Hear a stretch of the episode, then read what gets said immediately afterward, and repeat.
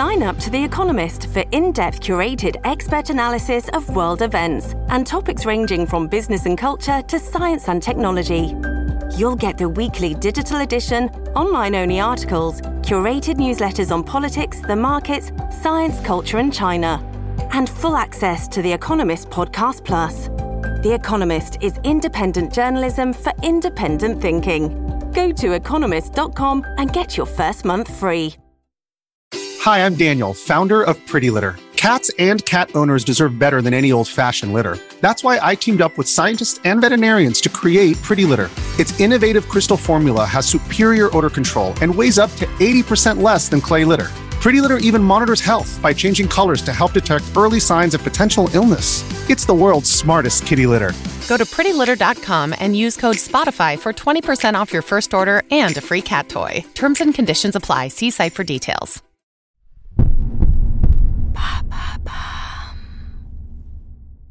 Qu'est-ce que l'autisme virtuel?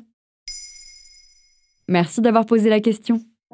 Selon une étude menée par Santé publique France, les enfants de 2 ans sont exposés près d'une heure par jour à un écran, et selon l'enquête, elle ne fait qu'augmenter avec l'âge. Cette exposition est bien au-delà des recommandations de l'OMS. De plus en plus de professionnels de la petite enfance relatent l'apparition de comportements atypiques et inquiétants chez les enfants ayant été surexposés aux écrans. C'est ce que le milieu médical appelle aujourd'hui le syndrome de l'épée ou autisme virtuel. Mais d'où ça vient l'autisme virtuel? Déjà, les spécialistes n'aiment pas trop ce terme. Dans une tribune publiée dans le journal Le Monde en février 2018, un collectif de psychiatres indique Aucune étude ne peut établir une relation de causalité entre consommation d'écran et autisme. Cependant, et comme pour beaucoup de nouveaux troubles comportementaux, le méchant de l'histoire, c'est encore le Covid. En effet, les enfants qu'on soupçonne d'être atteints du syndrome de l'épée sont ceux du confinement, qui à l'âge d'un an, deux ans, voire dès six mois, ont subi une exposition démesurée et sans limite de temps à toutes sortes d'écrans. Et quels sont les symptômes?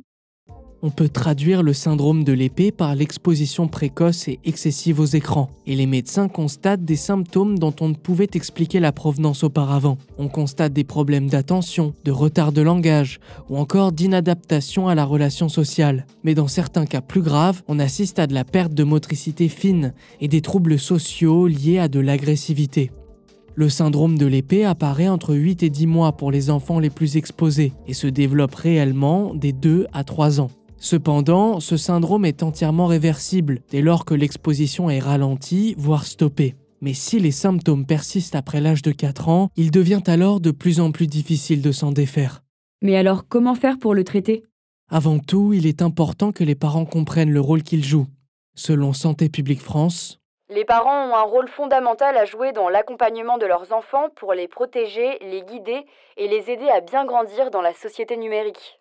Il faut qu'ils soient accompagnés pour limiter les risques et développer les capacités cognitives de leurs enfants, mais sans écran. Cela veut dire faire des jeux, entrer dans le dialogue et sortir plus. Le sevrage de l'enfant ne peut se faire sans celui des parents. Mais il existe des cabinets pédopsychiatres et pédopsychologues qui soignent le syndrome de l'épée et où des méthodes de prise en charge existent, que ce soit pour les enfants ou pour les parents. D'ailleurs, les professionnels constatent assez vite des améliorations tangibles suite au travail familial.